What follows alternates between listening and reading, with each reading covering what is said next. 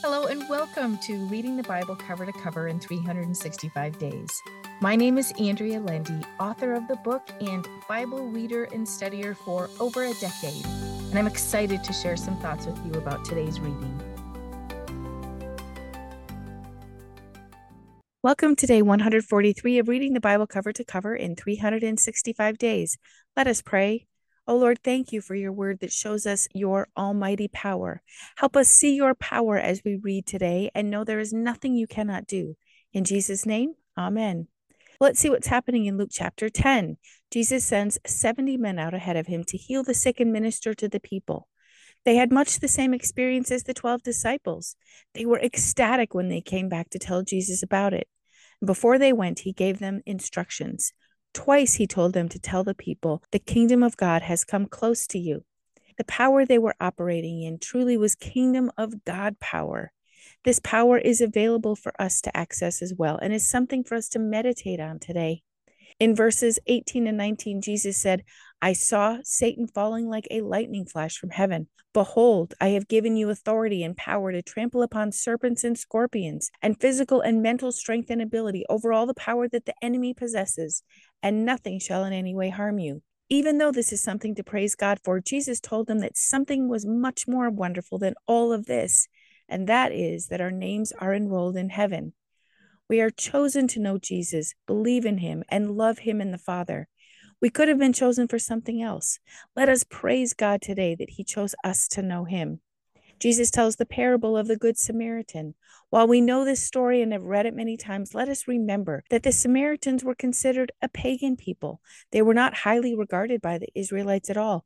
And yet, Jesus tells of the compassion in the heart of a Samaritan that far exceeded that of a priest and a Levite from the priestly tribe. Let us pray for more compassion so we will see where God would like to use us in someone else's life, even if they don't believe as we believe. Lastly, we read the story of Mary and Martha.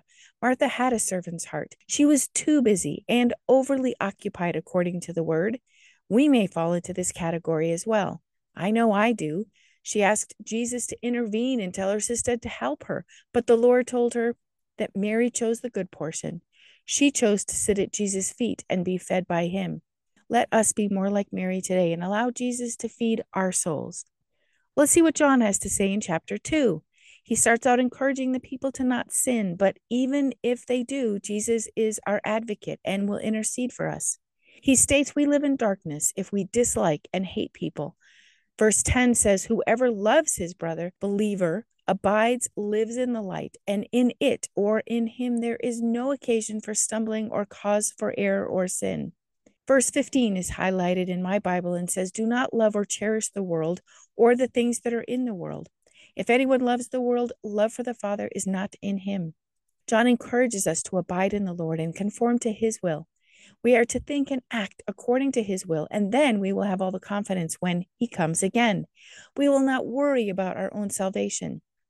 Well, let's see what's happening as we near the end of the book of Second Samuel in chapter 23. The chapter starts out saying, These are the last words of David. Read verses 1 through 7 carefully because these words are powerful and given at the end of King David's life. The rest of the chapter gives the names of David's mighty men. In chapter 24, the Lord was against Israel, and he rose up in David to make David go against what he should do. He wanted to count the men in Israel and Judah David hadn't done this before. He knew the Lord was always with him, regardless of how many men were fighting for him. But now he wanted to see how many strong men there were. It took nine months and 20 days to count them all. There were 800,000 men in Israel and 500,000 men in Judah. Once David was told the numbers, he knew he had sinned. He prayed for forgiveness. The prophet Gad came to him and gave him three choices, three different repercussions for his sin. He could choose seven years of famine, three months of enemies' pursuit against him, or three days of pestilence. He chose pestilence, and 70,000 men died. David prayed, asking God to kill him and not take any more people. The prophet went to him and told him to make an altar to the Lord, which he did, and the Lord stopped the plague. Let us pray for obedience to the Lord and pray he keeps us seeking after him so we don't go our own way. Psalm 143 is written by David and is included in a series of seven penitential psalms. David is praying and asking God to not judge him harshly. He remembers the old days and all that God had done for him, and he writes that he thirsts after God. He desires to receive God's loving kindness and he asks for deliverance from his enemies. Verse 10 says, Teach me to do your will, for you are my God. Let your good spirit lead me into a level country and into the land of uprightness. May we all pray this prayer that God would teach us to do his will. And let us pray. Oh Lord, thank you for showing us your power through your Son and in all the ways you were with King David and King Solomon.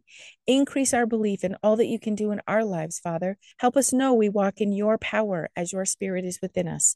In Jesus' name, Amen. Thank you for walking this journey with me and being a faithful reader of God's Word. I pray that He shows Himself as the God who loves you deeply and cares about every detail in your life. Come back tomorrow for some more thoughts and insights as you read God's Word.